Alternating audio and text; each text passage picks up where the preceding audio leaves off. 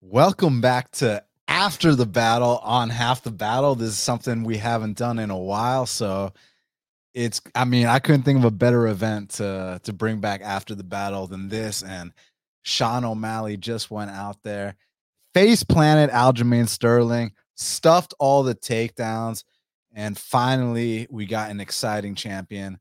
And bantamweight is great again. So this is a very good moment for the sport, man. And listen, I know that, you know, we've been or I've been very, you know, harsh and opinionated on, on Aljo for a very long time. And I think for good reason, but at the same time, don't let that confuse you. I, have always respected um, his ability. Like there was a reason we didn't want him to take um, Sean O'Malley's back, and we didn't want, you know, there were certain positions we didn't want O'Malley to be in, or anybody that fights that fights uh, you know, Sterling for that matter. But man, Sean O'Malley going out there and stuffing the takedowns. You just love to see it. And uh yeah, this is great. This is this is great, man. I mean, because now we have a superstar as the champion, a guy that's got like what 3 million followers on Instagram and people are to give a shit again. I know like did you hear Boston booing Aljo out the building? Fuck you, Aljo. Like that's what that, that's what that's what they were shouting, man. It's crazy, you know. Uh, and and I heard all these people talking about how well, how come how come the UFC isn't promoting isn't promoting Aljo, and uh, you know they they see the thumbnails for the for the embedded, and it's all pictures of Sean. Let me ask you something: if you run a billion dollar company and you have a champion that's been a champion for over a year now, he's got less than a million followers and you got this other guy who's never even fought for the belt. He's got 3 million followers, a very exciting fighting style. Everybody wants to watch him fight. Uh, who are, who are you going to promote? Who's going to bring more eyes?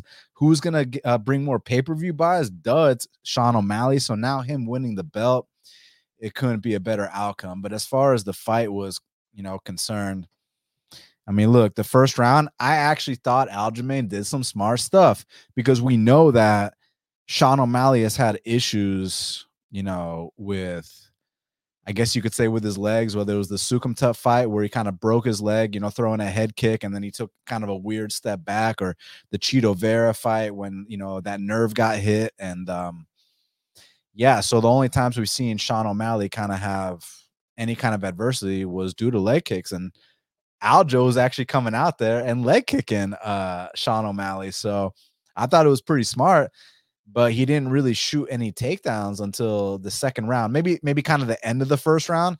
Um, and one way you could look at it is when you heard me break down the show, I said there's two paths to victory for O'Malley: an early knockout, or he's got to go through some shit, you know, weather that body triangle storm, and then get it to the championship rounds where y'all saw in the TJ Dillashaw, excuse me, not the TJ Dillashaw fight, in the Henry Cejudo and the second Peter Yan fight, where you know those weight cuts take their toll on Aljamain, and he starts shooting those takedowns from a mile out. He's completely gassed in the championship rounds. Uh, so maybe uh, Sterling was kind of trying to ease into the fight and preserve that gas tank and not just go all out because going for all those takedowns it tires you out, man. It is very exhausting to wrestle consistently, especially at the pace that Aljamain does. So Aljamain did the smart thing. He was trying to kick those legs of O'Malley, take his base away from him, and then eventually transition to the takedowns. But man, let me tell you what, when he got O'Malley up against the fence, O'Malley had a nice wide base. O'Malley was swimming for those underhooks. O'Malley disengaged. And uh, when it was time, O'Malley countered him with a beautiful pull right hand counter and face planted him. And people talking about early stoppage. I just went back and rewatched it again. I think I counted like 15 to 20 unanswered strikes. Early stoppage, my ass. Like, did you all see uh Sterling pop up and complain early stoppage? No, because he, I mean, he was done. that fight was over, man. Like, if you would have let it continue, then the guy would have went unconscious. I mean, why let him take that kind of damage? So that fight was over with, man. And man, it is good to see Sean O'Malley as the champion, you know. And I'm not saying that he's going to be a long reigning champion because you got guys like Umar, uh, you got Sandhagen, but you know, people are crying about, well, why is he fighting Chito next with all these other guys? Well, apparently, uh, Sandhagen tore his tricep. Umar had to pull out the Sandhagen fight. He's injured. Merab just had surgery. He's injured. So who else is going to fight him? Plus, O'Malley and Chito is a big rematch. These guys have fought before. Um, it's the only loss of O'Malley's career. You know, some of y'all thought Peter lost. Excuse me, that Peter beat him, but officially Peter did not beat him. So, you know, it's one of those things. The only guy to officially beat him is Chito. So this is going to be a big fight. Chito got a big win tonight. So yeah, um, I'm I'm going to talk about this whole card. I'm also down to talk with y'all in person. So I'm posting the link to join me on this stream. And, you know, I'm down to talk for a couple minutes to each person, see what y'all got to say, share my thoughts. Um, and first up, we got Steve P. Betts. Uh, I've never met Steve before. This is our first time talking. Steve, nice to meet you, man. What do you think about uh, what went down tonight? yeah, I mean, you know, first of all, it was awesome. I'm like you. I, I was never a big Aljo fan. Um, and, you know, it was so funny to me that everyone was calling him a fraud this time two years ago. And now he's the bantamweight GOAT heading into this fight. You know, it just didn't make sense to me. and um, you know, I saw you tweet like Aljo's um, getting ready to pull a stunt. Like, what made you say that? Because I thought the same thing. It just and well, yeah. Answer that first. Well, I'm glad you asked. That's a great question. I mean, it's because you just saw at the press conference he was just trying too hard he's getting yeah. too loud the fans start booing and um, you could tell that it was really getting to him and you could just see the pressure of the moment. He's doing all this talking, and O'Malley is just looking stone cold like a killer, man. So it was one of those things where, I mean, it just reminded me of like you know, kind of a more high level version of when Jay Perrin fought Rosas. Uh, Jay Perrin is like the the gold standard of a stunt. You know, Aljamain's obviously a, a champion and, and, a lot more professional, but he was just acting uncharacteristic. Like Aljo, you're not a shit talker, man. Like like that's yeah. just not your style. You are not a good shit talker. He was getting emotional. And then back to your other point about how he won the belt and people people calling him a bantamweight goat. Like people yeah. are so quick to call people exactly. the, the goat uh, of a weight class, and you know, I, I still go back to my original points about how like when you win the belt via DQ. Now, of course, Peter Yan made a fucking mistake. Like, let's not even like like uh, like it's not Aljo's fault that Peter Yan did that, but like when you talk about the BMFs, and that's been a big, you know, top talking point for me lately. And just like, you know, two yeah. weeks ago, we had the BMF card. Um, you know, all the bullshit with Stephen Wonderboy turning down the Pereira fight. And then you found out tonight that he was the first guy that got offered the Ian Garry fight, right? It wasn't Magny, it was Stephen Thompson. Uh, and you know, you know, Ian's the guy that's going to make weight. If making weight's the big issue, Ian's going to make weight. If if uh, not fighting a grappler is the big issue, Ian's going to stand with you. So what's the excuse now, right? So when you talk yeah. about the real BMFs, they don't do mm-hmm. stuff like that. Like would Alex Pereira ever, you know, put on an acting job? Would Justin Gaethje ever put on an acting job? Jamahal Hill. So just winning the belt like that already is kind of like listen we like you heard me and cody talking about it on the show where it's like okay well it's a huge swing in your purse so we get it. Like now you're gonna get pay-per-view points and plus he wasn't gonna come back and win that fight. So in no. terms of a financial decision he did the right thing but you know a, a, as a warrior we just kind of you know kind of looked down upon it and then you looked at his subsequent fights the the second peter yan fight i mean listen, man, he won the second and third round, but the first, fourth, and fifth, I, I, mean, look, when you're squeaking by these split decisions, the TJ fight, it's not his fault. TJ was injured, but like, you know, you fought a 39 or, or whatever year old with one arm. And then the next fight uh, against Cejudo, dude coming off a three year layoff, a five foot four midget former flyweight, and it's a split decision too. It's like, how can you call that guy the GOAT? It's not the kind of dominance that GOATs do. No, exactly. And I mean, I, I bet O'Malley and like I said, like I was a little nervous just because it seemed like, you know, the path to victory for Aljo was, you know, take him down, backpack him. But, you know, exactly what I thought could happen is what happened. But it was funny because I've rewatched it and man, I don't know, like Aljo, like braces for that hit and he went down. I'm not saying he took a dive, but it it seemed a little fishy when I watched it in slow motion. And then he's clapping, you know, for the guy he just talked shit on, you know, when uh they you know announced O'Malley the winner. It was just weird. The whole thing was kind of weird. And it goes yeah. back to what you said in the beginning about I mean, you know, and we've seen some awful decisions like um, you know, last week with um what's his name? Uh Hakeem D- uh, Dynamo or whatever. Like he was like minus a thousand on the fucking live line and he lost. Like, I don't know. I was very confident that if this fight was close and it went to the judges, just like that Yan fight, you know, o- O'Malley was going to win. So it was really like, you know, can O'Malley avoid getting choked out here? But I don't know. It's great for the division, that's for sure. I like O'Malley a lot. Um, but yeah, it was just kind of a weird. I don't know. I'm not saying to take a dive, but man, it, if you watch it in slow motion, it's kind of fishy. I'll say. I mean, I don't think he took a dive at all. I think no. he ate a clean counter right hand, and yeah. he went he went face first into the canvas, and the whole clapping thing is just good sportsmanship. You know, you got to give him credit. Like yeah. when I understand that they were talking all that shit, but yeah. you know, it's it's promoting the fight. And when you get beat fair and square like that, like like okay, if Aljo lost a clear robbery, then he would have not been clapping. He would have been like, "What the fuck, man? Like, are you fucking yeah. kidding me?" Right? Like, you know, you see some dude storm out the octagon, like not even shake the guy's hand. But when you get beat fair and square like that, you face plant, then you eat fifteen to twenty unanswered strikes. It's one of those things where no. um, yeah. he had he had no choice but to be a good sport about it. So that was pretty much it. So man, yeah. we, there's a lot of people in this lobby waiting for me. Anything? Any other comments regarding that fight or the rest of the card? No, that's it, man. Thanks for having me on. And uh, absolutely, yeah, love the show, and uh, I'll be uh, tuning in next week. Peace Thank you, man. I appreciate it. Nice to meet you, buddy. All right, that was uh Steve, cool guy.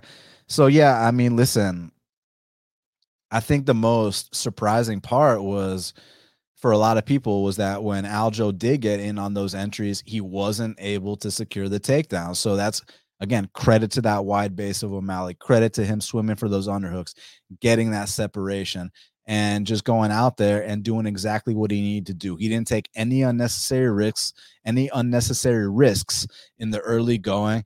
And uh, I actually, like I said earlier, I thought it was good on Aljo's po- uh, part to kick those legs, but it was uncharacteristic of Aljo to not shoot a million takedowns like he normally does. Was he worried about gassing out? Was the range of O'Malley kind of, you know, too much for him? I don't know. Let's see what Chase has to say about it. What's up, Chase? How's it going, Dan? Big fan. I uh, appreciate that, man. Nice to meet you. Yeah, it's awesome. That was a pretty good card. I think uh, that main event probably went about as good as the UFC could have hoped that went. Pretty much, like I think Dana White has got to be uh, pretty happy with how that went. Yeah, for sure. I mean, who wasn't happy with how that went besides Aljo's team? Yeah, for sure. Uh, so earlier in the week, I saw you talking about uh, Weidman and Weidman's status going in. Mm-hmm. I think he looked exactly how we all thought he'd look. What about you? Yeah. Firstly, are you Canadian by chance? I'm very Canadian. Yeah. Yeah, and I can tell with the accent. Uh, where where in Canada are you from? I'm near Ottawa, Ontario. Okay, that's what's that's what's up. I I, I got a Senators jersey when I was a kid. That's so awesome. I, I, still have it. I still have it. But uh, as far as Weidman's concerned, because yeah, my only bet of the night was on Brad Tavares, and I and I'd been saying that for a long time. Like when Chris Weidman comes back, he will be faded. Just just on a matter of principle. And I, I, gotta give him a lot of credit, man. Like he fucking went for it, man. Like he was getting hurt all over the place. His legs, both legs were getting kicked out. He could barely walk.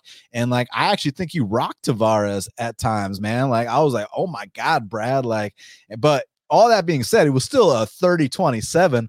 It was just like one of the more like sweatier 30-27s that um, I had money on. But you know, at, at, the same time, Brad's takedown defense is so good. And when I went back and watched the tape, um, so I watched. I only watched like four fights to get ready for that. I watched the two wins that um that Tavares had recently. You know, the Carlos Jr. one because Carlos Jr. attempted like nine takedowns. So I wanted to see, you know, what's what's this dude's takedown defense looking like in this day and age. Historically speaking, he's been known for good takedown defense, but I just wanted to see.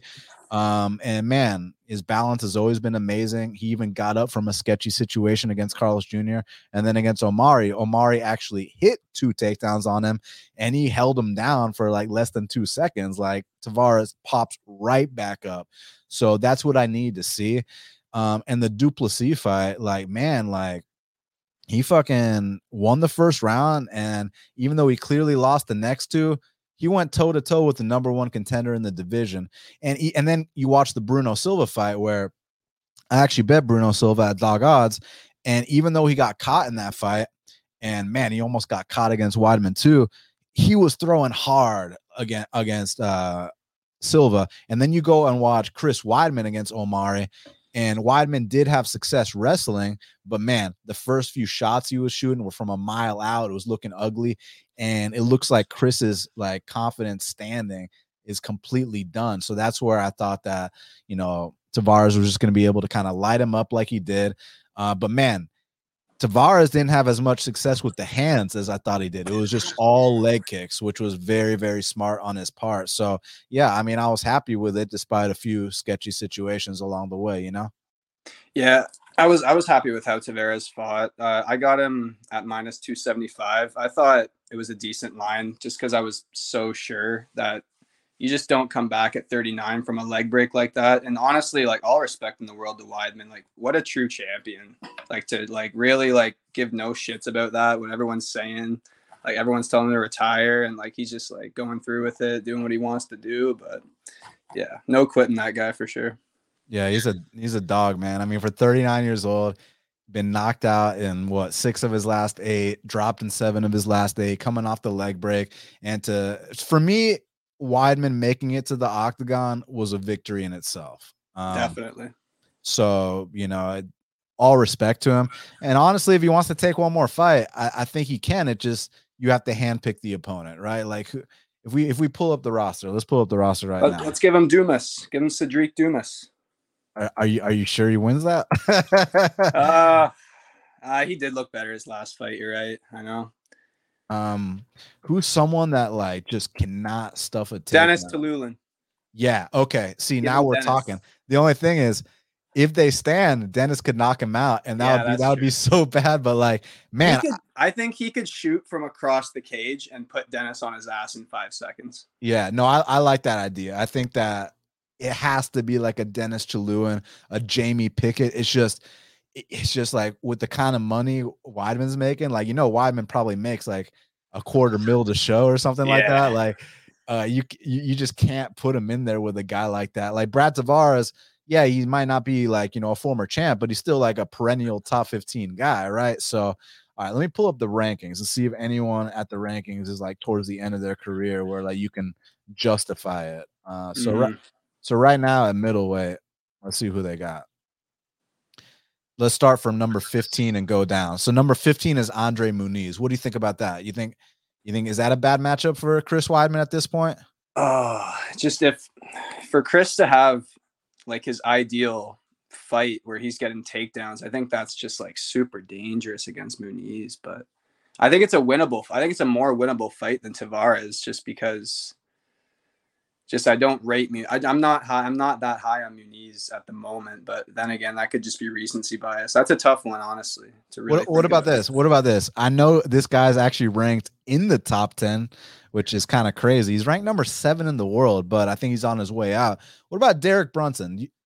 but here's the th- here's the issue though. Derek Brunson is very hard to take down. So would Derek Brunson knock him out? But Derek Brunson doesn't have the best chin either. So that's that's that's I, I didn't even thought about that like at all. Yeah, I think I think that would be just be like a really bad fight for the viewers to watch. If they, yeah, like I think I don't think that would be anything I'm interested in seeing at this point. No, I got you. I mean, but at the same time, what you know, Weidman fight would you be interested at seeing at this time? It's more so about you know fading. Yeah. Um, just looking at at, at a gambling perspective more than an entertainment perspective, right? But yeah, speaking of fade though, I do think a Tavares fade, another one's coming very soon though after that. Hundred percent, hundred percent. Well, we and, faded him. Yeah. Versus uh, Bruno, um, it's just you know the Weidman fade was just a principle. It, it was what they call a system bet, right? Exactly. You, know, you, just have to fade this man on principle. But uh Chase, you got anything anything else for me? No, I'll let someone else behind me get in here. Appreciate right, it, man. Yeah, nice to meet you, man. And I nice appreciate the support. Awesome. Yes, sir. All right, K dot. Normally I don't let people without faces in here, but you said you'd love to speak on O'Malley. Do you not have a camera, my man? Yes, sir. I'd like to speak on O'Malley real quick. What's up? Oh man, I was I was um counting out Sugar Sean. I was definitely counting him out. The only thing that kept in my mind was, well, look what he did to Sandhagen. They got the same body type, same similar style, and that just what kept coming to my mind. Oh, he's, he's just gonna take him down and destroy him. But um, I think the difference was O'Malley had the um fortune of being prepared for that. He got to see that fight and he was able to prepare for that. That blitz that he likes to do, he likes to come out real hot, um, push him against the cage. O'Malley did a good job of circling, staying off the cage, and just perfect um, game plan, perfect way to counter that that blitz, that pressure. He was just so prepared for that. Yeah. Uh, you talking about O'Malley? Sorry, yeah. I, I misheard you. Yeah, O'Malley. He was just prepared because he saw the way Sandhagen got dominated against the cage like that and I feel I feel like he was um he took a page out of that book, just to how not to fight and how to be prepared to avoid that scenario. Yeah, no, no doubt about it. I mean, his footwork is on point. He was elusive. He wasn't, you know, backing up into the cage. The only time he got backed into the cage was at the very end of the first round which I think probably swung the first round towards Aljo's favor. I actually didn't get a chance to see what the scorecard said, but I would assume that Aljo won the first round. But man, um, Aljo, uh, he made one mistake standing, and that's all it takes with a guy like uh, like Sean. And as you saw, now Sean's the new champ. Yep, that's all it takes. And um, yeah, he did. Aljo, they all gave him three rounds. They all yes. gave him the first round, all three judges. So, um, the thing I'd like to see is how O'Malley does against Merab, how they how they match up because Merab's a different type of pressure. Like he's he's gonna come forward too, and he's got he leaves his chin up in the air. I mean, it's I'm gonna pick against O'Malley again. I just think Merab would um do what Sterling couldn't. I don't know. I feel like that's the that's the fight to make. I don't know why they're talking about Chito Vera well, it's because uh, it's because Merab just had a surgery. He's going to be out for a while. Oh, okay, that's right. That's right. Yeah, yeah, yeah. So, um, it, it's going to be a minute before we see Merab, and and then Corey's out, Umar's out. So like all the top guys that people want to see, um, in terms of hardcore fans want to see, right? Like they're all injured. So the Chito fight is going to be a big, big fight. So that's that's the one. You got anything else for me, K Dot? That's it, man. Let's take my call. Leave it to it. All right, buddy. Take care. B Rip. B Rip. What's up, B Rip? What's up, Dan? Um, man, I'm a huge fan of the show. Uh, love all the breakdowns and everything. So, dude, keep up the great work with that. But um, so, uh, dude, and shout out to the three guys that were ahead of me, man. They all brought you know a great conversation to the game as well. I really actually enjoyed all three of those guys as well. Um, so you know, kind of my question for you is so ever since I think it was Ian Garry fought Jordan Williams, um, and my dad, uh, who's kind of more of like a mainstream fan, um, I'm a bit on the more hardcore side. And my dad's, I think it was, uh, yeah, the Jordan Williams fight, and my, you know, fucking Ian Garry, obviously, uh, fucking kicked his ass. And my dad, you know, he's like, anytime this Ian Garry's fighting, you know, call me and and tell me. So you know, people are talking about the uh, it factor with Sugar Sean, and I was kind of just curious your thoughts on the Ian Garry fight tonight. And um, the wrinkle I have to bring to the conversation is, you know, somebody like my dad, who's more of a mainstream fan, uh, he's really hyped on Ian Garry. And it's, you know, I know people kind of give him a hard time for the shit talk, the promos, you know, he kind of reiterates what guys have said in the past. But damn, man, the speed, the skill, the strike selection, the grappling, the takedowns. You know, he's a really well rounded fighter. Obviously, the chin's a little bit of a concern. You know, even tonight, he's like chin up against Magny. But uh, man, even some like a more mainstream fan like my father, is really hyped on Ian Garry, and it's not the shit talk, it's not the promos, it's kind of just the speed, the skill, and the performances he's putting on. So I'd love to hear your thoughts on the Ian Garry performance tonight. Dan, take it away. Yeah, I mean, listen, Ian Garry beat the shit out of Neil Magny, and people were talking about he couldn't even finish Neil Magny. Like, dude, trust me, if he wanted to finish Neil Magny, he would have finished him. He tortured Neil Magny. This is the first ever time where Ian Garry wasn't friendly with his opponent. Where you know, with, with like D Rod, like you know, he was he brought him pizza and weed the night before, right? um, who, who else has Ian Garry been in there with? Uh, who was who would he fight prior to that? I don't even remember. Um, but basically, he's been friendly with like all these guys, right? Like shaking their hands, doing the whole bit. This is the first guy that he talked shit to, the first guy that he didn't shake his hand, and I think he tortured the guy, man. I mean, I think he didn't like the comments that that Neil said. Neil um when i was on twitter people were like misreading what i said in terms of what neil said but neil said something among the lines that like you know I, am gonna i'm gonna whoop this guy like my kid or something and, and, like you know when you say something like that to a guy like ian ian's gonna take it and he's gonna turn it into something to where he's gonna make you look bad as a result and, and he knows how to get guys emotionally invested like when he found out that um you know what's his name jeff neal had a mugshot he made the mugshot t-shirt and like all these people got all pissed about it.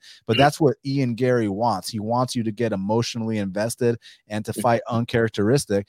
And um i don't know if we mentioned this but you, y'all know wonder boy turned down the ian Garry fight right? But uh yeah, yeah. crazy right? But uh I mean, it's not that crazy when, when you think about it. He's been turned down every fight, but uh, no. But back to this, man. Sorry, I like to joke around, but uh, I mean, I thought that the calf kicks were going to be a huge approach because when you see these guys going out there and beating Neil Magny, how did Santiago Ponzinibbio beat him? He chopped him down with the calf kicks. Eventually, he went upstairs, face planted him in that fourth round. How did Lorenz Larkin do it? Same thing, chopped him down with the calf kicks and he had some disgusting elbows on him. And I think Ian Garry kind of wanted to play with his food. I, I, think he wanted to torture him, and that's exactly what he did. He destroyed him. I've been on the Ian Garry uh, train as long as you have since day one. Um, and even in that Jordan Williams fight, he did get tagged a bit because one thing about being, you know, that tall man, that six foot three guy, he's got that tall man defense. So eventually someone will capitalize. I just don't think it's going to be any of these guys that he's fighting right now. I think it's going to happen, you know, once he like really rises the ranks. Um, but it's like when I think about it, like who's going to be the guy that's going to really capitalize on it? Because a lot of the top guys in that weight class are mostly wrestlers. So, and as you saw, you know, not just tonight, but on Ian's regional fight, uh, regional fights, the guy can grapple too. Like he's not just a one trick pony. The guy is very well rounded and he's got like elite confidence too, man. Like you can just tell he's got that swag, he's got that it factor, he's got that thing about him. Uh, people already hating on him for literally no reason at all. Um, those are usually the guy. And, and like back to Sterling, what was Sterling saying in his promo? Sterling wasn't talking about how you know I'm I, I'm the best or I'm the this or I'm the that. Sterling was talking about O'Malley's been gifted everything. Uh, the UFC has handed this man everything. Like he's never fought anybody. And when I hear people say that, I'm like, so do you not consider yourself somebody? Because he's fighting you. So if he's never fought anybody, what does that make you, right? Like, and he just fought Peter Yan prior, who whooped your ass the first time.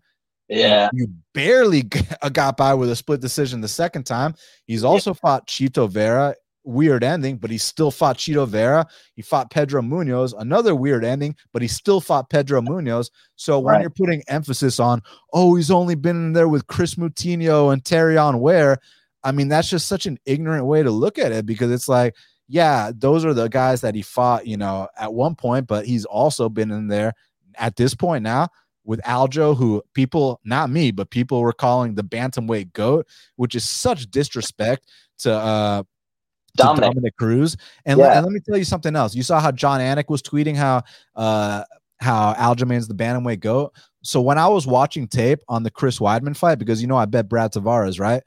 Get yeah. guess what? Guess what Jon Anik said. Um, go go pull up that Dominick Reyes versus Chris Weidman fight. It's only like a minute 20 or whatever. Right. During right. that fight, Jon Anik says, sitting next to me, the bantamweight goat Dominick Cruz. So so which one is it, Jon? You know what I mean? Because it's like, is it is it because Ray Longo? And no disrespect, I love all these guys, but I'm just let's just talk factually, right? Are you are you now calling Aljo the bantamweight goat because you you know one of your podcast mates is his head coach?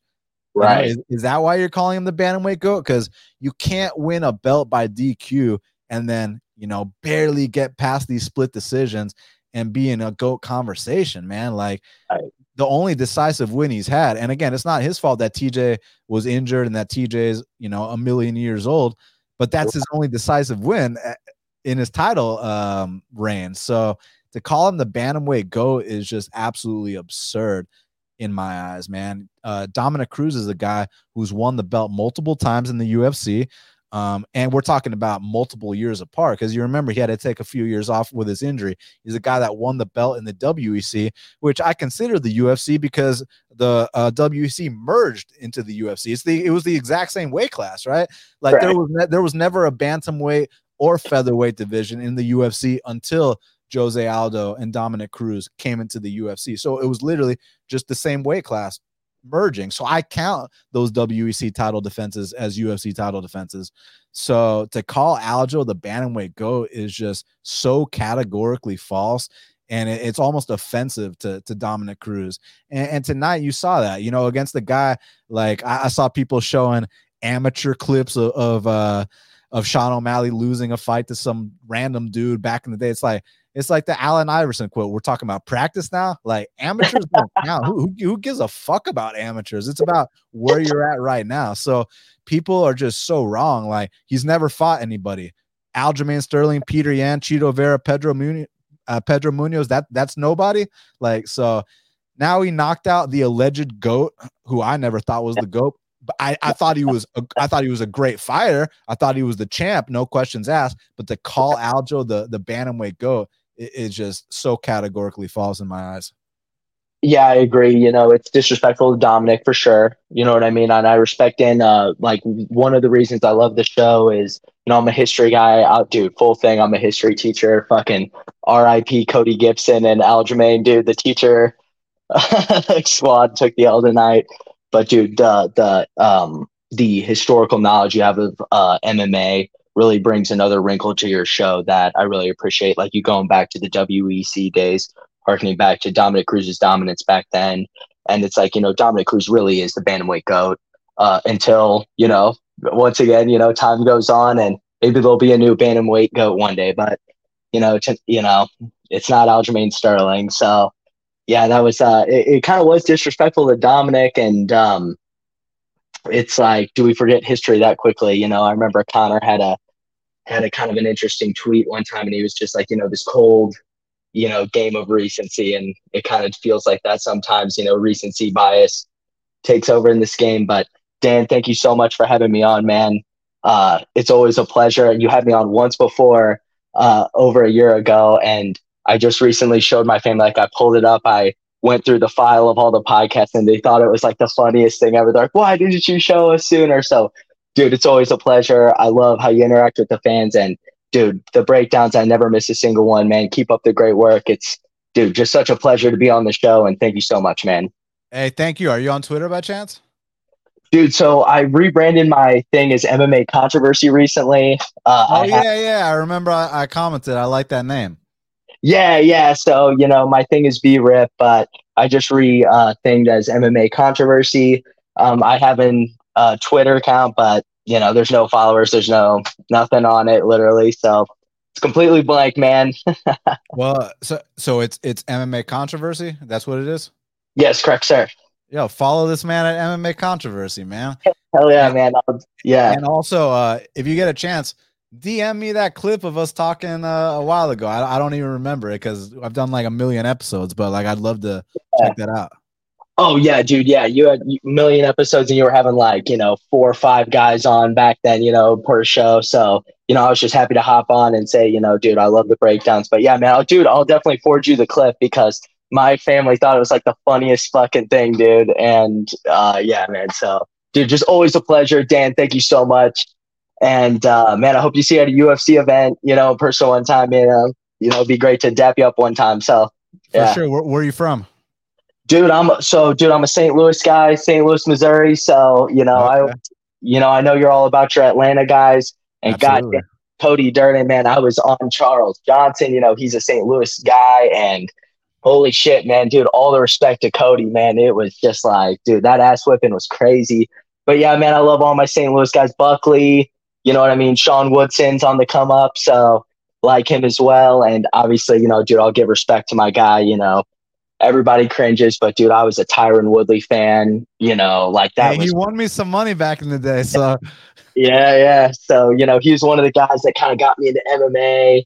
Like my family was originally from Florissant. Ferguson's kind of just like the next thing over. So, you know, he was a guy that kind of, you know, was right across the way for us. So, you know, Tyron Woodley was always a guy that I liked, but you know, I understand the cringe, you know, the rap career. You know, I understand all the cringe, but you know, he was the guy that I was so I always stand up for my St. Louis guys. Absolutely. Absolutely. Got you. I actually saw him win the belt in Atlanta against Robbie.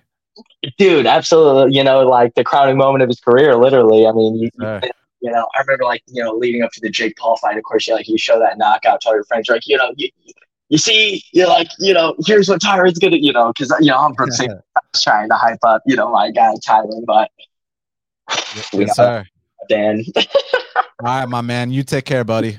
Dude, Dan, thank you so much. See you later, man. Thank you. You got it, man. See ya.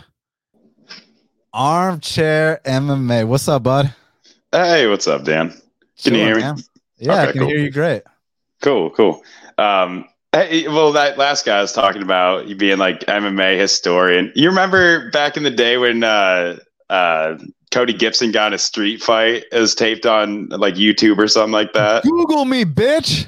yeah, that's funny, dude. It kind of fighting again kind of brought back, you know, just I've been watching this sport for a while, so it's kind of coming full circle or whatever. But um, so I kind of just wanted to ask, uh, when I was like going into the, you know, just kind of thinking about the main event, um, I thought that Aljo is kind of going to be sticking more to like a, uh, a leg kick heavy game plan, kind of more clinch works. Like I, I, know everyone was talking about backpack and stuff like that. I thought really, you know, keep it boring. All you need to do is win three rounds out of five, and you know, just kind of more clinch control stuff like that. Um, it seemed almost like he was kind of sticking to that plan late, and just kind of got a little defensively irresponsible, left his hand down on there. Uh, do you think if they ran it back, it'd be a closer fight, or? Sorry, the Cody Gibson one. Or no, I'm sorry, not Cody Gibson. Uh, the the main event, Aljamain Sterling. Oh, oh, yeah. Um, yeah. I mean, listen, you know, anytime that a fight gets ran back, it's going to be a different outcome every single right. time. Like, how many times have we seen it? Right, like where you know, like Shogun and Machida, where the first time's this five round war, then the next time's a first round finish. Right, right. You know, like Cowboy and Benson Henderson, they fought three times. First time, I think Benson, no, first time was a five round war. Next time, Benson yep. guillotines him in the first round. And the third time, Cowboy wins a controversial decision. Yeah, yeah. Or like Showtime versus Cowboy, you know, first time body kick knockout, next time three round decision. So right. it, it's going to be a different outcome each time. But historically speaking, when you're talking about title fights, the guy that won the first time wins the majority of the rematches because, like, especially when you talk about like long, uh, somewhat like long reigning champions, Aljo wasn't that yeah. long of a reigning champ, but he still defended the belt three times, right? So, usually when they come off that title loss, they don't quite come back the same. And Aljo, not that he's right. old or anything, but he is 34. I mean, that look, that's not old. I mean, Volk is like 35, but I'm just saying, you know, O'Malley is like really entering his prime. How old is O'Malley? Like 28, 29? Something like that. Something like that. Yeah. Yeah. 30 at most, right? Um, right. So there, there's this saying. I don't know if Teddy Atlas said it or someone said it about how like when you win the belt, you level up like 30%. Right. Um, and then you take into consideration that now uh, Sean knows for a fact that he can not only knock this man out, he can stuff his takedowns, he can face plant him. Um, well, he kind of has the mental warfare down already too, so I, I can imagine going into it. Um, Al just seems a bit of a bit of a head case to me as well. Yeah, you know, I think that he's been like that since day one. Like, if you really right. like date back, like around the time uh, when he fought Bryan Caraway, and I actually bet Caraway like plus three fifty against Sterling yeah. and, and, cashed. Um, around that time, he actually I think he like asked to leave the UFC at one point, and he had like this like big contract dispute with the UFC. And this is back when he was like first getting started, and he was like a prelim fighter.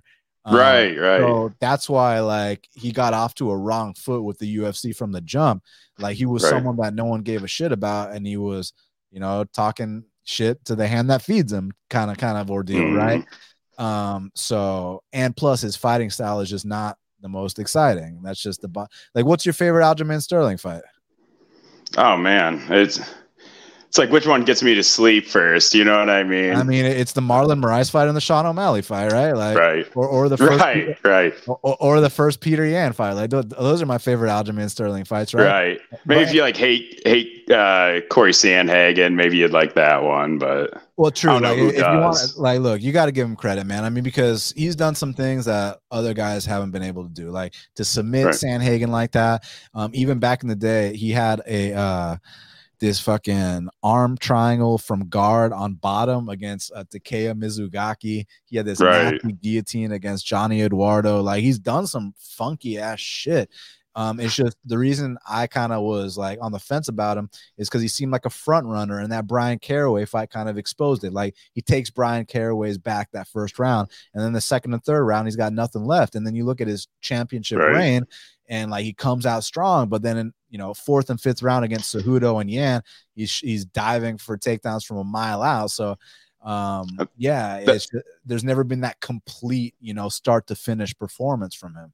Right, and that that's another reason why it's like no, I don't think he needs to necessarily just take him down. You know, what I mean, like he doesn't need to burn all the energy spamming takedowns first round because I don't think he really is the type of guy to be able to sustain it. But I mean, I remember reading about Aljamain Sterling on like I don't know MMA mania or something like back in the day and like blue chip prospect right around like Pedro Munhoz or something was coming in around that time and I, like I, I almost feel like he kind of like overreached where everyone thought he was going to be but I, I, at the same time with him being older Merab's uh his training partner it might be kind of like time for him to pass the torch to him uh I could see like Sean O'Malley being a stepping stone, but I just feel like it's kind of hard for him to get back at this point.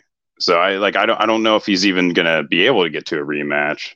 Well, yeah, because prior to this fight, he said, "Win or lose, I'm going up to 145 pounds."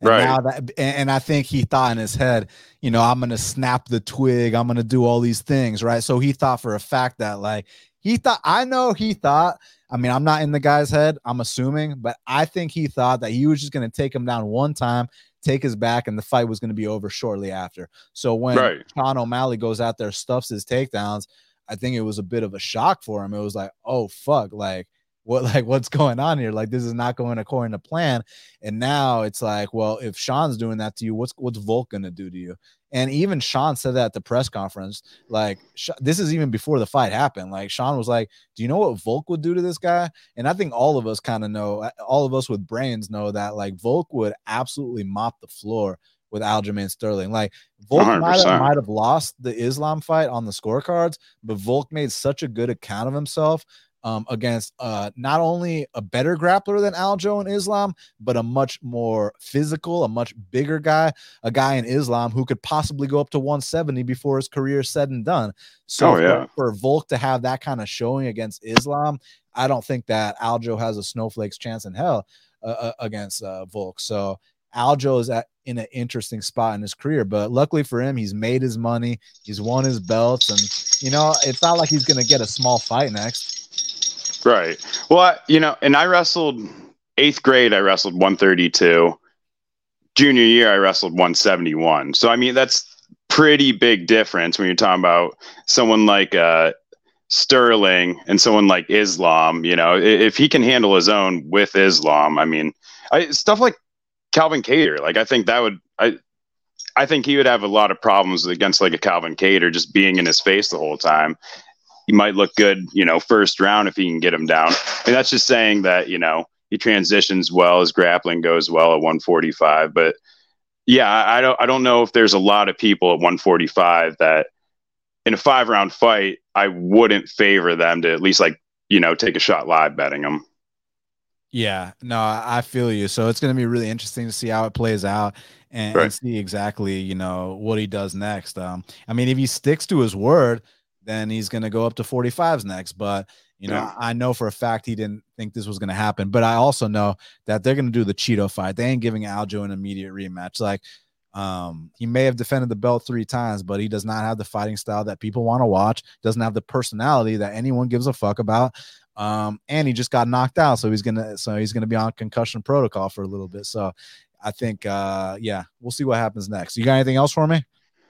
Uh, yeah, we'll just, I'll just say um that I'm sure they probably will do the Chito, but it feels a little dirty for Sandhagen, right? I mean, he he's injured. Oh, okay, okay. All right, I didn't catch that. Yeah, yeah. So, so, so like I said, Sandhagen torn tricep. He's out for a while. Okay. Merab just had surgery. Umar pulled out the Sandhagen fight. He's injured. So right. So so you that and then you mix in the fact that Chito's the only guy to beat O'Malley. That's the fight. Sometimes stars align like that, right? Exactly. Exactly. Awesome. Well, I appreciate you having me on, dude. My pleasure, man. Good talking to you. For sure. You too. Hey, what's uh your Twitter? Uh, I think it's um MMA armchair. I mean, I, I kind of I don't really post as much stuff. I kind of just you know I'll tweet someone in response more than anything. But I believe it's either armchair MMA or MMA armchair. Got so. you, got you. All right, man. Well, I appreciate it, and uh, best of luck to you going forward. All right. Yeah, for sure. You too, man. Yes, sir. Take care. All right. Finesse the books. What, what, a dope name. What a dope name. What's up, bro? That's good, bro. How you doing? Doing fucking awesome. How are you doing, man? Bro, I love fight night. It's it's the most incredible thing ever. Um, still up. Just great night of fights. Um, how'd you how'd you do tonight? Good. I only bet on Brad Tavares tonight. Okay, yeah, W W. Um, yeah, insane night of fights. Uh, super interesting conversations. Um, before me that I heard. Um, yeah, I mean, so you were just talking about uh Aljo too. He just said at the press conference that he wants the immediate rematch, which is interesting. After saying he's going to go up to 45, so yeah, just in, in, insane, insane. I, I, know a lot of the the main card is getting love, but uh, on the undercard too, Natalia Silva is fucking incredible. Oh my goodness, um, she's gonna be a problem, just absolute demolition. Um, but yeah, I, I love Fight Night. Incredible night of fights, incredible card. Um, I can't wait to do it again. Yes, sir. Where are you from, man? Um, so I'm actually around an A. I, I seen you tweeting uh, that your gym is close to here. I think I think we're pretty close. I'm originally from New York, but I, I live near Atlanta right now. You're in Atlanta? Yeah, bruh. My man, where in Atlanta? Uh, I live in Roswell right now. Like Roswell City or Roswell Road? Uh, Roswell, like the city, is close to Roswell Road. Okay, that's what's up. That's what's up. Yeah, my gym's off Roswell Road. Team Octopus. Yeah, yeah, I heard. Come train sometime, oh, man. Yeah, I was gonna pull up. You had like an open mat. I was gonna pull up, but I'm like, I'm definitely not rolling with y'all. So uh why not? Because that's I gotta, you know, I gotta get in shape a little bit. Uh I know I'm gonna get crushed, which is part of the game, but uh, you know, I wasn't feeling it that day. And when yeah, I feel you, bro. But like, you got to think about it this way: like, we're not dicks. You know what I'm saying? Like everybody, oh, yeah everybody's super cool. We're not there to injure anybody. It's just, yeah. and honestly, like we want people, we want to help people get better, right? Like, I mean, if someone shows up and they're a dick, then they're gonna get put in their place. But like, if you, if you just come in there with like a good attitude, like everyone's like super cool about helping people get better and and man the age ranges are like from teens to dudes in their fucking 50s man and yeah. all sizes so there's like really like everybody's cool, man. Just try it out. Like, no, you don't have to pay anything. Just come in there and just take a class sometime. You know. Yeah, definitely. I definitely should. Uh, I've been wanting to do it for a while. Um, I know. I know a couple boys.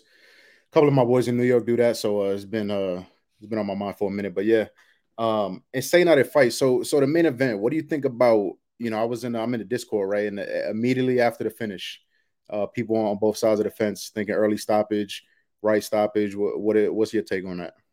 I mean, the dude face planted and he took 15 to 20 unanswered strikes. Yeah. Yep. I mean, yeah, it's pretty. That's what I think too. But you know, I can see the other side a little bit, maybe. You know, seeing how the uh how the Zhang fight, uh the Weili Zhang fight played out and stuff like that. But yeah, I, I agree. Face down ass. But I mean, wait, hold on. But was there a knockdown in the Weili Zhang fight? No, yeah, it was more cumulative. You know, it was definitely definitely uh, different. Let me, uh, let me pull up the stats on. There was there was no knockdown in that, right? Um, I don't. Yeah, there, was, there was one knockdown. There was yeah, one yeah. knockdown. One Yeah, knockdown. she knocked down Lemos once. But but Yeah. but it, but it was different because I mean, Lamo, she was trying to retain her guard. She's going for like submissions off her back. Like she's l- clearly showing that she's still in there. Whereas like when Aljo went face first, then eight, 15 to 20 unanswered strikes, like usually when dudes think it's an early stoppage, they get back up, they start arguing with the ref and Aljo didn't protest shit, man. He was still down. Like, um, and, and I think that if they would have let it continue, I mean, he would have went out cold. So it's like you let him take even more unnecessary damage, and it's like, do you want the man stiff on the canvas? Like, it, I thought it was done, man. And I didn't have money on either side. I even picked Aljo to win the fight on the show. I was rooting for O'Malley, but I picked. I thought Aljo could take him down and do his thing. Um, but you know, it, it's. I don't think it was early at all. And people calling it fixed. I, I, I think that you know, maybe if they're just joking, haha. yeah, But like, what's like, what's fixed about you know going uh, face first into the canvas and then eating fifteen to twenty unanswered strikes? You know. yeah, I agree. I agree. I tend to I tend to agree uh, lean that way too. You know, people are trying to say you know he was transitioning to a better position, but you got to defend yourself. You know, you can't keep eating strikes, get, getting your head dribbled off the canvas. So, um, I, I think you were talking to, to B Raf, I think his name was about the uh about the Ian Garry fight. I think the same. I think you nailed it too. I think the same exact thing. I, I think he obviously could have finished him, you know, but I think the the fight week uh stuff just made him want to want to punish him for 15 straight minutes. So it's as simple as that. A lot of people had, you know, Garry ITD big and stuff like that. So that can sway some people. But uh, yeah, I 100% agree with that too. Ian Garry's a fucking problem. He's, he's a problem. So uh, I'm fascinated to to watch the. Dana said he's going to do MSG and at Dublin, so it's only going to get crazier, uh, crazier and crazier. Um, but yeah, bro. Um, yeah, I, I've been watching this shit for a minute. I, I try to, you know, I said the same thing to Liam, and whenever I'm on, you know, especially MMA pods or whatever the case is, capping fights every week is a grind. Like it's it's tough as hell. It's definitely a grind. So you know, I try to show respect. You know, whenever I'm, uh, you know, on a show and, and and with people I respect. So same to you, bro. It's, it's a grind. I know it. You know, I'm trying to do it too. Trying to get better every day. Trying to learn. So um, I definitely know it's a grind. So I, you know, respect to you putting in the work and you know these shows for the people and stuff like that. I love it. So I'm gonna continue to support and um, yeah, I appreciate you, bro. I appreciate you, bro. Uh, you, anything you want to plug? Nah, yeah, my, my Twitter's here. You know, if you if you want to follow, you know, dropping stuff on there constantly, doing MLB, MLB, doing uh the MMA football is coming soon, so I can't wait for that. But yeah, just grinding. You know how it is. Yeah, man. That's what's up, man. Well, I really appreciate that. And bro, don't be a stranger. Come down to Team Octopus in Sandy Springs because because there, there's three octopuses, so you don't want to go to the wrong location or anything like that. So Team Octopus off Roswell Road. Um, and if you just want to hit me up and you know find out if I'm gonna be there at that certain time, and I promise you, like you're not gonna get hurt or no, or no shit like that. Everybody's super cool. Um, and it's one of those things where like you don't want to think twice. You just want to, you know, just do it. You know, Yeah. because you can overthink that shit from now to the rest of your life. But you know, just stepping in there is half the battle. No pun intended, man. That, yeah, no, hundred percent, hundred percent. You'll see me in there. You'll see me in there. So Okay. my face. You'll see me in there, and uh, right. yeah, I'm, I'm gonna try to up my belts. You know what I'm saying? Get get on y'all level. So uh, yeah, yeah. I appreciate you, bro. Uh, we'll, we'll keep in touch, and uh, yeah, keep doing your thing, bro. Yes, sir. Yes, sir. All right, my man. Well, I appreciate you. You take care. All right. You too, bro. At finesse the books. What's up, Ryan? What's up, Dan? How you doing, bro? Doing amazing. How are you doing, man? I'm good, man. Uh, it was a fun night of fights. That that O'Malley fight was something else. Oh, it sure was, man. I mean, how'd you react uh, when Aljo went face first into the canvas?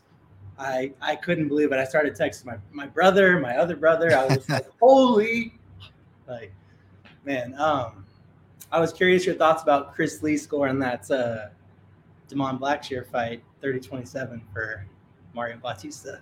Oh man, I thought uh Blackshear won that first round, right? Like uh you know, that's that's one of the worst parts about this the sport is the the judging, man, and it's unfortunate when you know these guys work so damn hard and you don't even know they they the judges can take things away from you. Like you look last week at that Hakeem Dawodu fight, like for example, right? And even the Chris Weidman fight tonight, where I bet on Brad Tavares, right? Um, I was worried that um sorry don't be worried. I muted you. I'll, I'll unmute you when it's your turn to talk, just because there was a little background noise. Um, but uh, I was worried that you know Chris Weidman had like a moment or two where like you know he rocked Tavares on the feet, and like the whole crowd, anytime Chris would throw something, they'd go crazy. Whereas when Brad did anything, it was it was cricket. So I was like, don't tell me we're about to have another fucking Hakeem Dawodu situation. And again, um, you know, if you've been following me, I'm not one to cry robbery, right? Like if if I if like we're you know in the middle of a fight that I have a bet on and I know for a fact my guy's about to lose, I'll just tweet out, hey, X amount of units on this guy. I I already know I lost, so I'm never one to cry robbery. Um, and the Dawodu fight, like I was like legitimately like shocked uh that he lost. And the distinction is like, well, people are like, well, how could you get mad? It was a close fight. I'm like, yeah, it was close, but it was clear. That that's that's the distinction, Ryan. For sure. That's why that's why my question was more so about the 30-27 because I thought like you said, round one was clear Blackshear.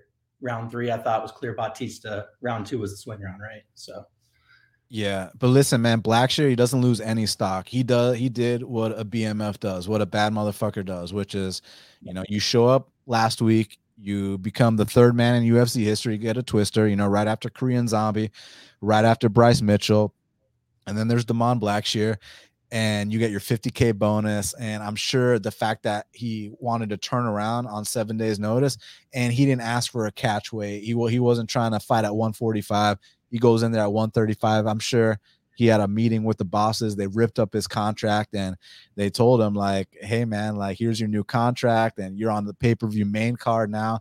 Um, i think that his stock went up big time. You know, I think that he gained a lot of fans. And tonight's fight, even though it didn't go his way, he put up a hell of a fight. And if you actually, if you look at the stats, um, and sometimes the stats don't always tell the whole story, of course, because you got to take it round by round. But he outlanded Mario in in significance, in total strikes, and in takedowns. So, but you got to take it round by round because that's how you know the scoring system works. So, um, yeah, it's just one of those things, but I still think his stock goes up. And I think Mario Bautista is about to enter the top 15. And I don't think that Damon Blackshear is too far behind him. I completely agree with you. Um, speaking of stock, I know you like to talk about, you know, before the fights, fighter to watch and this and that. Who do you think stock, you know, outside of the, the championship fights, who stock rose the most tonight, you think? Outside of the champs? Yeah.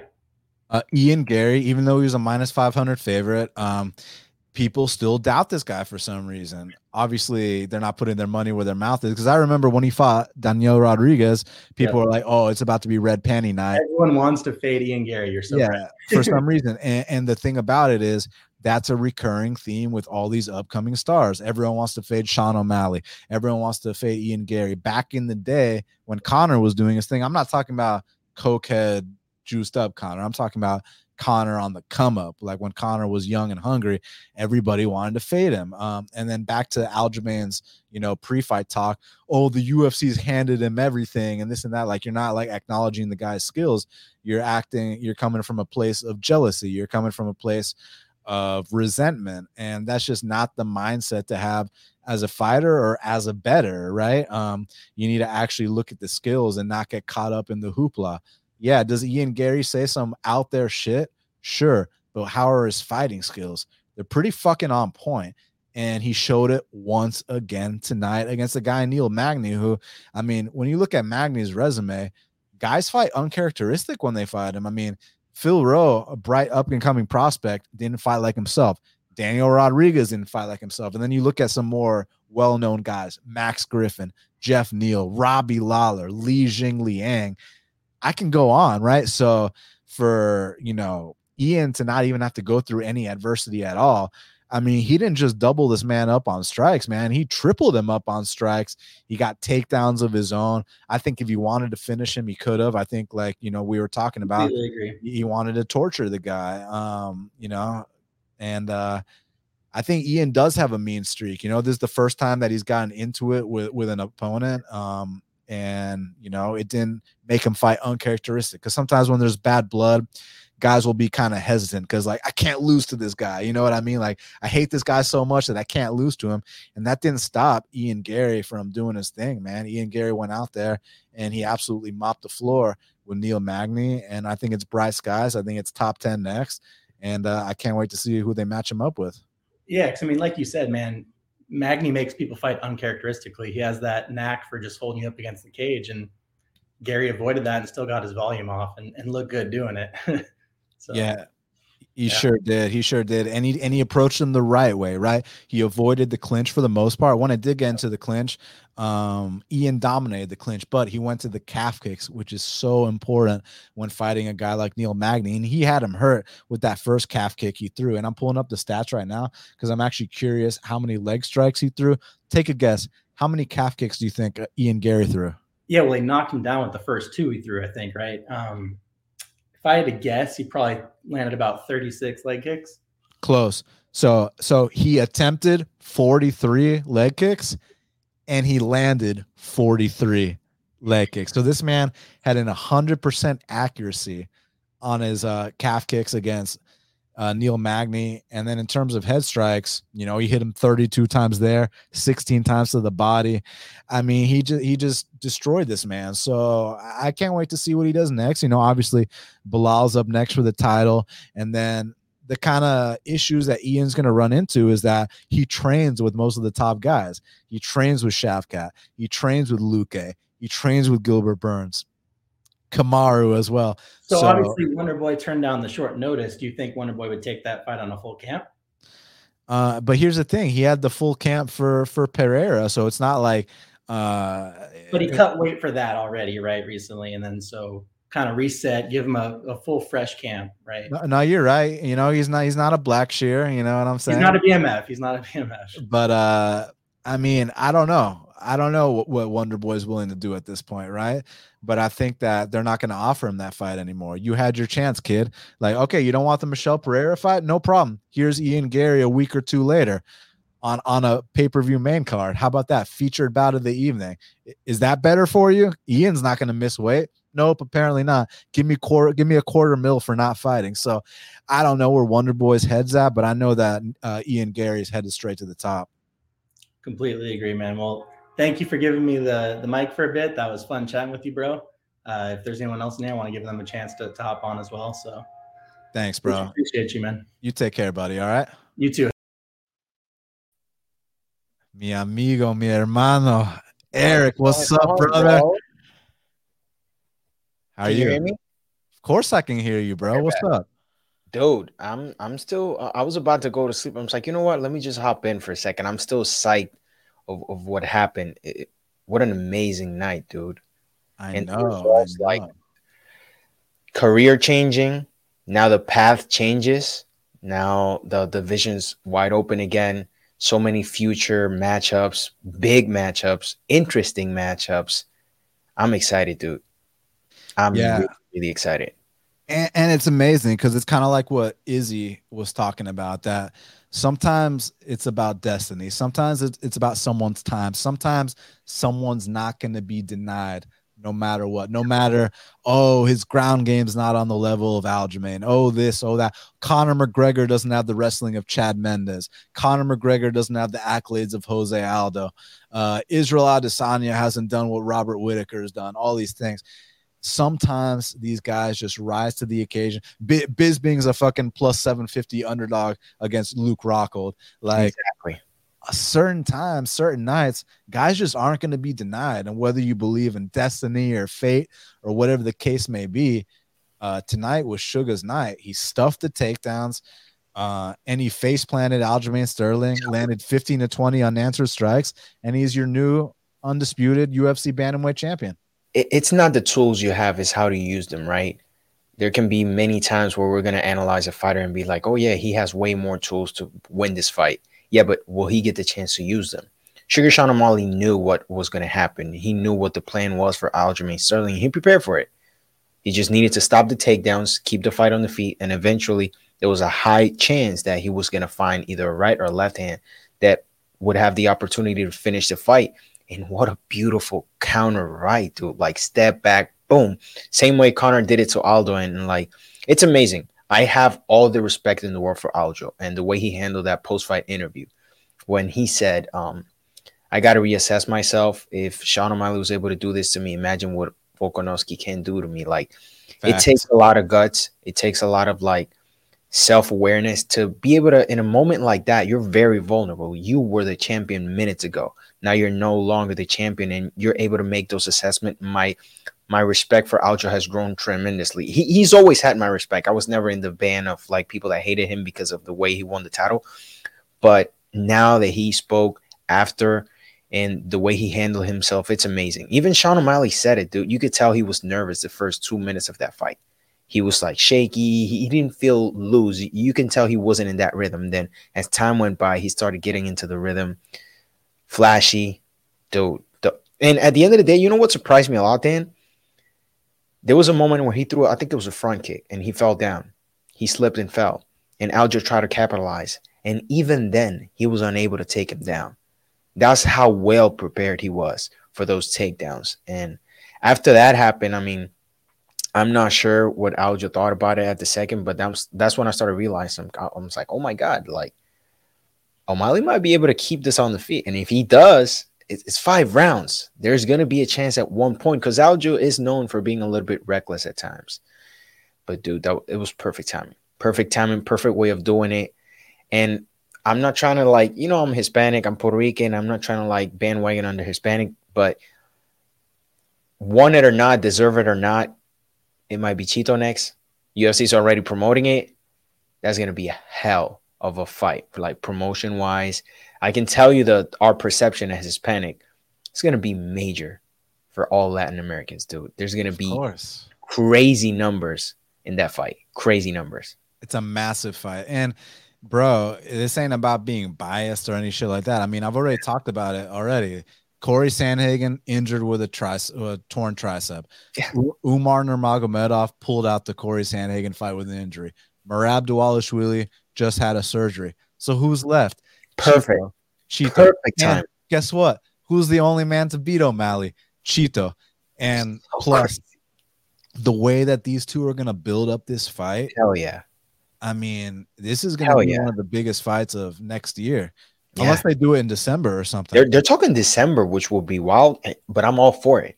I'm all for it. If he's willing, I mean, Chito's not too banged up. O'Malley's not too banged up. They can definitely do it towards the end of the year. Um, Chito, um, O'Malley said um, Vegas. I'm not sure if that's still a possibility, but holy shit, that's gonna be a fun buildup, crazy buildup.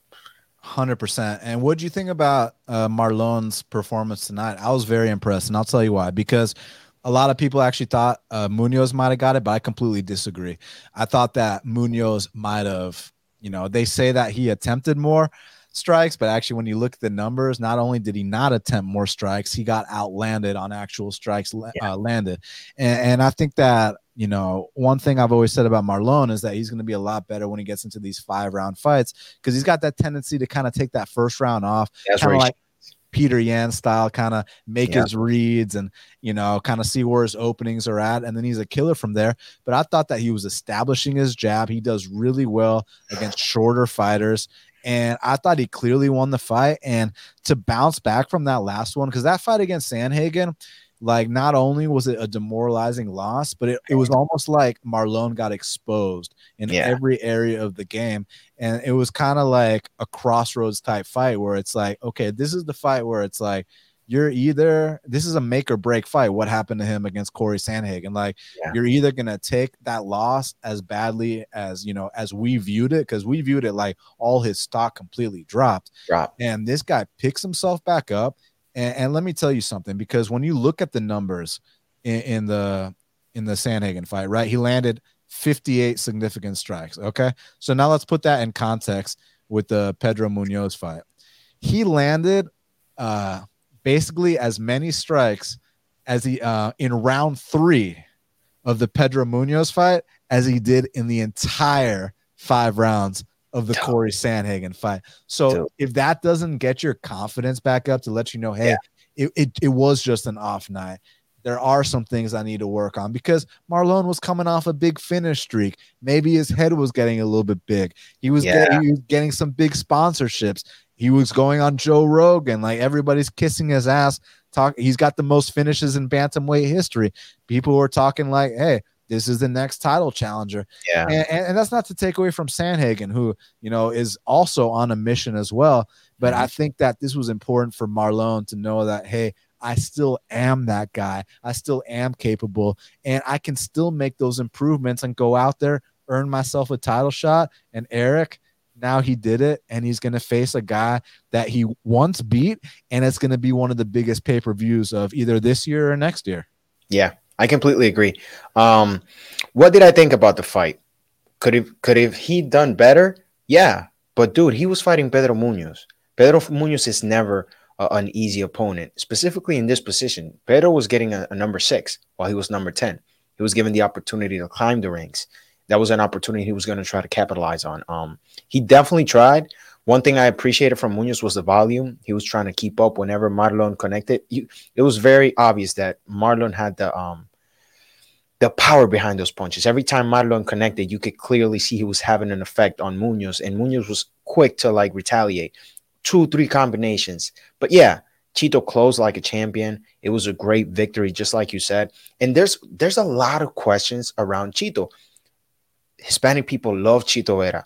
Um, I have a perception that I can see both ways, right? I can see the good and I can see the bad. Yeah, Chito's a late starter. He always shines in those five round fights. It, as if you give him more time, that's when he starts becoming very destructive. And we we saw it today in the third round it was a very, very he put on a beating on that third round on Pedro Munhoz. No, but the first two rounds, they were a little bit closer, right?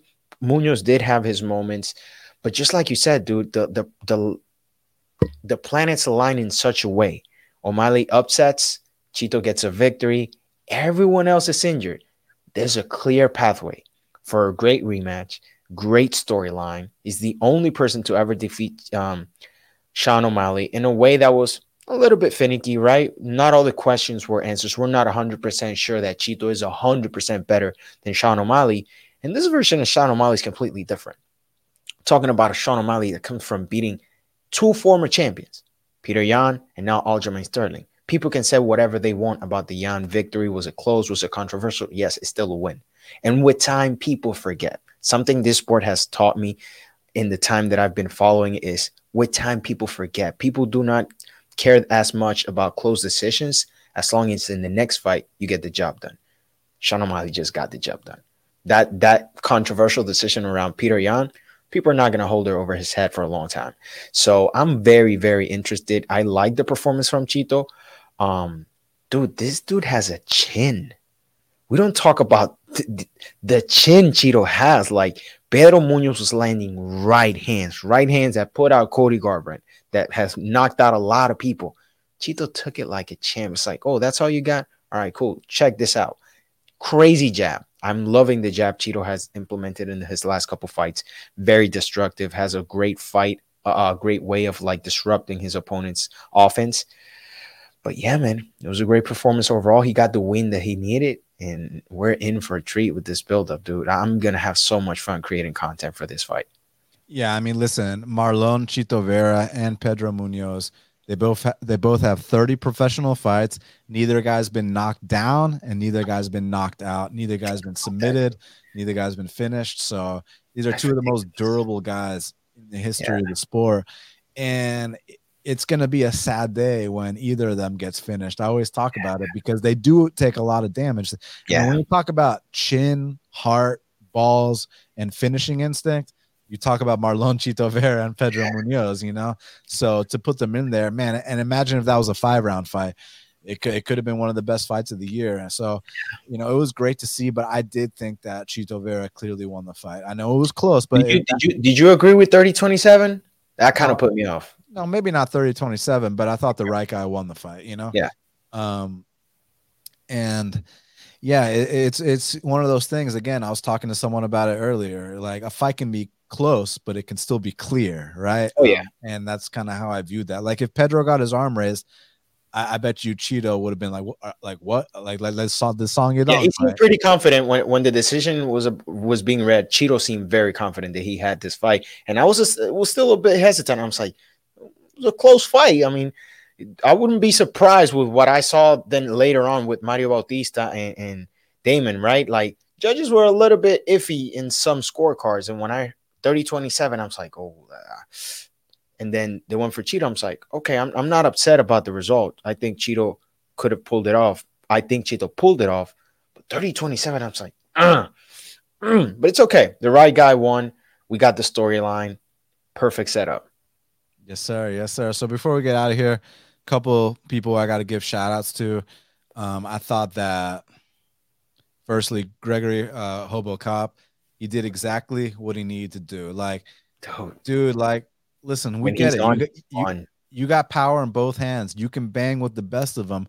But when you have such an advantage on the mat, I mean, look, one takedown in the fight was over shortly after. I mean, lands three strikes, knocks him out right away, two vicious elbows, and that's all she wrote. So it's good to see him do what he need to do because you know he's he's a killer be killed guy and sometimes he's gonna get those brutal knockouts like he did to Julian Marquez, like he yeah. did the the Iron Turtle Jun Yong Park, that war he had with Chidi Njokuani. But from time to time, you know, when you fight with that life and death, you know, style, that stand and bang until one man falls, you are going to get knocked out like he did against Brunno Ferreira, like he did against Jordan Williams. So it's good that because Dennis Tiuliulin, look, I know he's Russian, but for a Russian, he's not known for, you know, having the best grappling ability, but he is a banger. And if Gregory would have banged with him, I'm not saying that Gregory wouldn't have won, but I'm just saying, why even give that guy a chance to why entertain it? Exactly. exactly. So I was happy to see that. And then also, um, I was really happy to see both uh, the Silvas show out. Natalia Silva, I think that she's got a very high ceiling. I think that she and, and and you know what's funny? She's a lot younger than I thought she was. Not that she looks old, but for some reason, I thought that she was like in her like 30s and like in her prime. Dude, she's 26 years old. She's a kid, Man. and she's going out here and styling people. Andrea Lee is a really great fighter, and she she put her on. That's when I was watching that fight. I'm like, I'm a big Andrea Lee fan. And then as I was watching the fight, I'm like, okay, we got a, we got a nice prospect in us in our hands right now. This this girl is gonna go far. The the pace, the diver the diversity in her striking. I'm like, oh, I'm liking what I'm seeing. Things are getting interesting, dude. I think we're living a very good moment for the sport and a transition. I'm a very big believer that every certain amount of years there's a big transition where you start seeing new faces, a new level evolve, right? All these people, they're not the GSPs of the life. They grew up doing MMA all around. And when they get to the professional and the UFC level, they have such a well rounded game, such an understanding of absolutely everything that we're not used to seeing such high level so early in a career. We're used to seeing them develop little by little. But as time goes by, we're getting these Silvas that when you see them for the first time, you're like, holy shit, this this is impressive.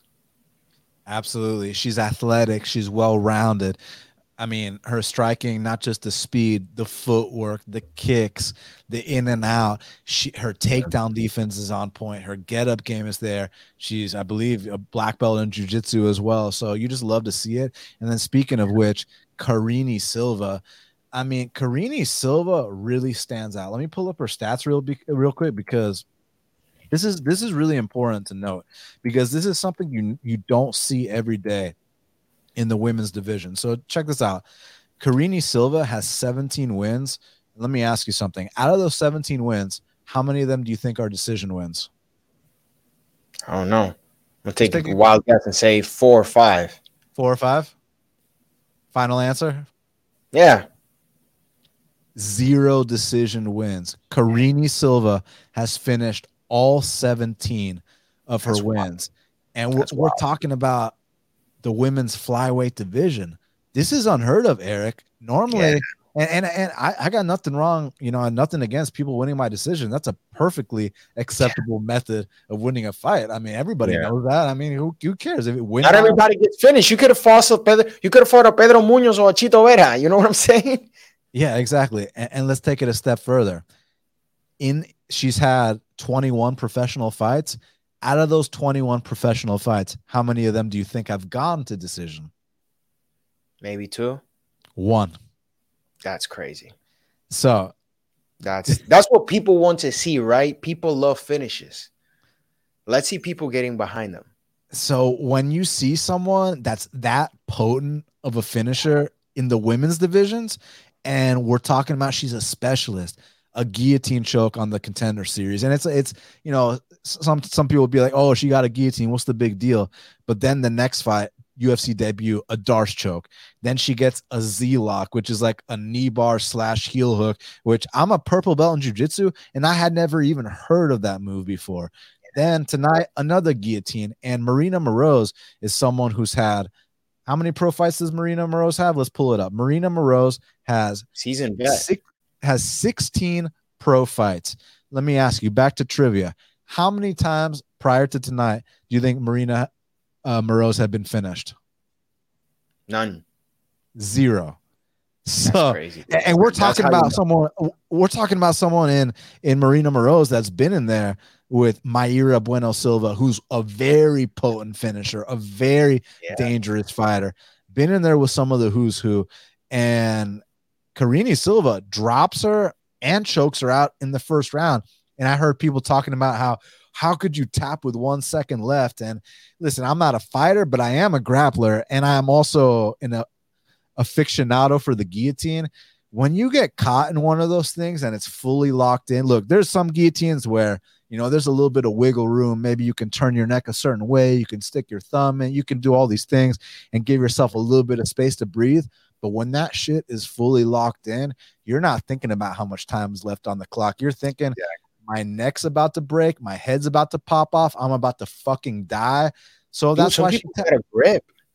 Some people got a grip. There's people that that can like submit you without it having the full choke on. You know, that's how you know they have a grip, and we don't know unless you've been in that position. Unless you're in that position, we're never in a place to judge someone that taps. Doesn't matter how long, because like you said, it's not like we're here in the cage looking at the clock constantly. Yeah, from time to time, we'll see fighters take a peep, but when she's tapping with that amount of time left, you can you know 100% she was not aware of how long she had. And another example, do you remember when Magomed Ankalaev tapped with one second left against Paul Craig to that triangle and people are giving him shit? And I might have been at the time, but I, you know, now that, you know, I've advanced in my grappling and when you're in a fully locked in triangle, you're not thinking about how much time's left. You're thinking about my eyes are about to pop out my fucking yeah. head and I'm about to die. And that's why, what is Ankalaev a pussy or something? Hell no. This guy's a Russian stone cold killer. So, jujitsu, when it's, I mean, when these submissions are fully locked in, man, like it doesn't I've always, my recommendation and uh, my followers constantly is that it's like before we talk, everybody can talk. Just roll Go have a roll. Just for once in your lifetime, experience what it is to be choked out. That way, it will change your whole perspective on what these athletes go to go through. Like, oh yeah, we're oh my god, he should have he should have held it. It's like, dude, you literally feel like your head's about to detach from your body. Yeah. Like the pressure that builds up like will make people go crazy. It's like I will never sit and judge someone for tap. It doesn't matter how long. If it was synced in, and they should tap, yeah, we will respect if you don't because we know what you're going through. But unless you've experienced it, there is uh-uh. Hell dude, nah. dude, it's it's funny because I the other night I was thinking about how like, bro, I can't be guillotined. Like, I know how to escape guillotines and do all these things, right? And then I was rolling with uh, Yemi Oduwole. He's uh, mm-hmm. he's, I think he's fighting like LFA or CES now and he got me in this guillotine. And bro, when I tell you that it was instant and so tight, you, don't have a chance to think. You you're not you don't have a chance to like look at your watch or look at the clock or hey, develop a plan to escape. Like, like, oh, how can I escape this like, position? No, no, bro. It's either it's either I tap or, oh, or like I could get or it feels like you're gonna get paralyzed or you're gonna die. Like it's just it's different when it's fully locked in. Like I said, if there's some wiggle room and it's not fully yeah. locked in, okay, that's one thing. But once that shit is locked in, like locked in, locked in, and there's no room to go, um, that's a death sentence. It's like a fully locked in armbar. It's like either you tap or your arm snaps, um, and that's the bottom line. And unless you are Cody, your boy, your boy, you know. And I think that the thing with that and I, I don't want to discredit that situation at all because that was absolutely insane. And he had to pull out his next his fight as a result. His doctor refused to clear him.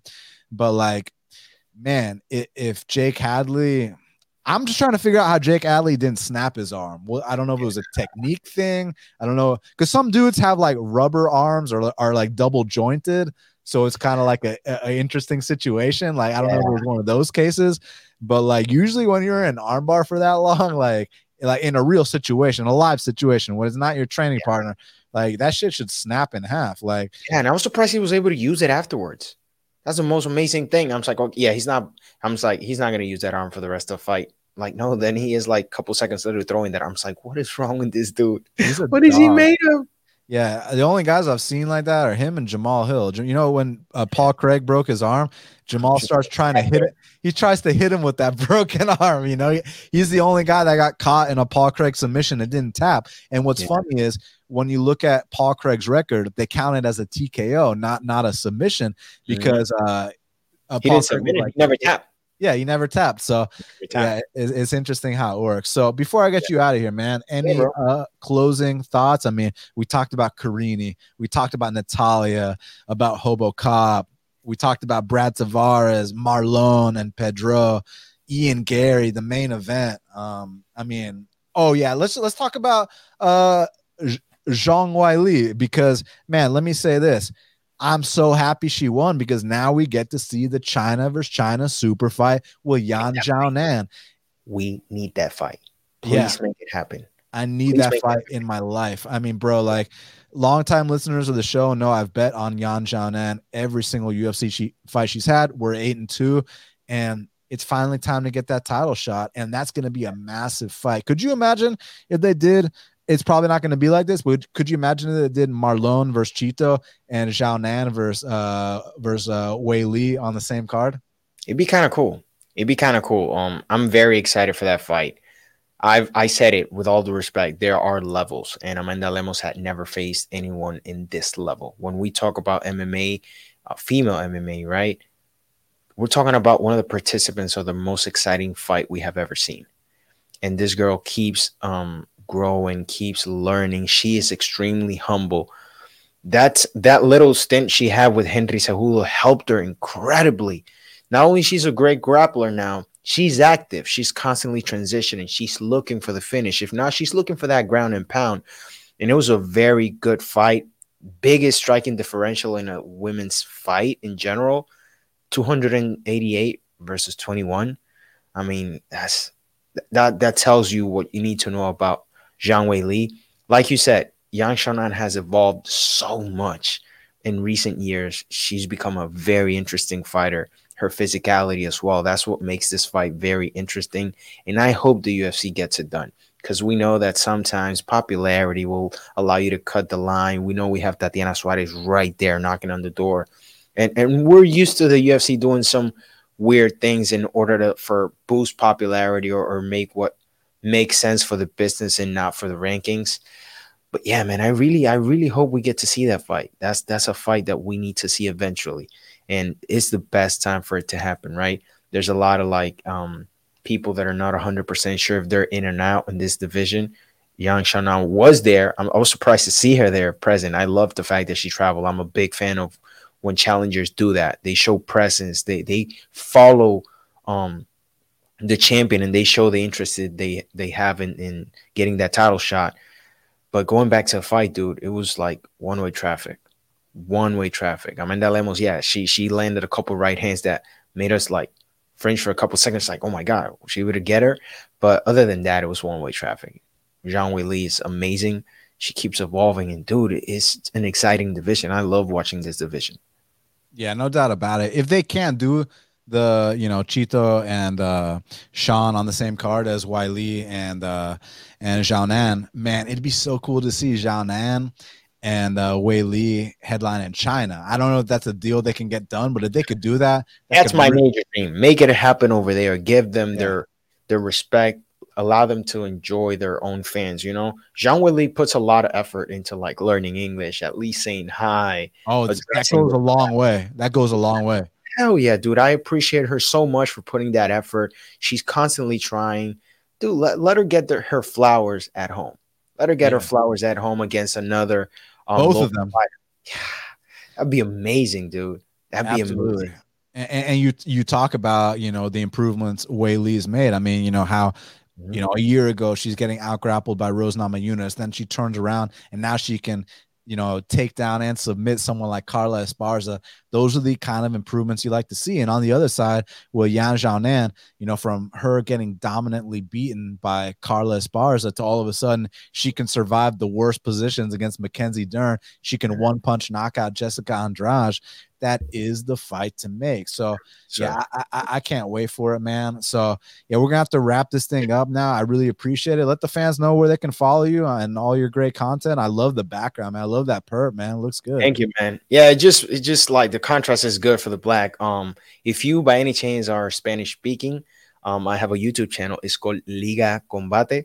I'm posting live. Um, I'm doing live streams. I'm doing video analysis. I'm also doing shorts lately. That's done pretty good numbers. So I'm hopping into that as well. And if you want to follow me on Instagram, you can find me as ericalexander.mma. Um, all my sp- all my content is in Spanish, but I am fluent in English. So if ever want to have a conversation, just let me know. I'm always down. Yes, sir. It was good meeting you at the PFL events. And then also, man, um, if you want to clip any of the things you said from our talk, feel free to do it. Just give them a link to this video, and you're more than welcome to do that. And man, let's do, let's do, this again soon. It's good to finally talk to you. I'm air. always down. I'm always down. The good thing about this, my setup is always up. When you, I was, I was literally shirtless eating pizza on my couch when you said, "Hey, hop on." I'm just like, you know what? Let me just hop on. Turned everything on, so I'm always down. Just let me know. And yeah, man, I'll do this again anytime. All right, brother. Good good seeing you, man. Come by the gym sometime. Hey, I'm planning to. I'm planning to. That will happen soon. I bet. All right, my man. You take care. All right. My boy Eric, cool ass dude. I actually hung out with him at the PFL ATL event. So, man, thank you all so much for joining me on this special after the battle edition of Half the Battle. Smash that like button for me when this is over. Leave me a comment if you're so inclined, uh, feel free to share. And then shout out to all the guests I had on here. I didn't expect that many people to come in here and want to hang out and talk, and it was an absolute pleasure. Uh, and then cheers to Sean O'Malley, to Zhang Weili. I gotta say it right because I, people are giving me heat. Uh, Zhang Weili. All right, now I said it right. Ian Garry, Bautista and Blackshear, Vera and Munhoz, Brad Tavares and Chris Weidman. Gregory Robocop, Kurt Holobaugh, Katona and Gibson, Petroski and Meerschaert, Natalia Silva and Karine Silva. Y'all went out there, y'all showed up, y'all showed out, and uh, we're blessed. So I'll be back next week to talk about the Singapore card. Already got two bets on it. If you follow me on Twitter at Best Fight Picks, y'all know what they are. And uh, then we got a technique of the week coming uh, next week. Let me know what y'all want to see. Is it that Karine Silva guillotine? Because y'all know I love my guillotine. So that's what it is. Just let me know. And until the next time, let's cash these bets.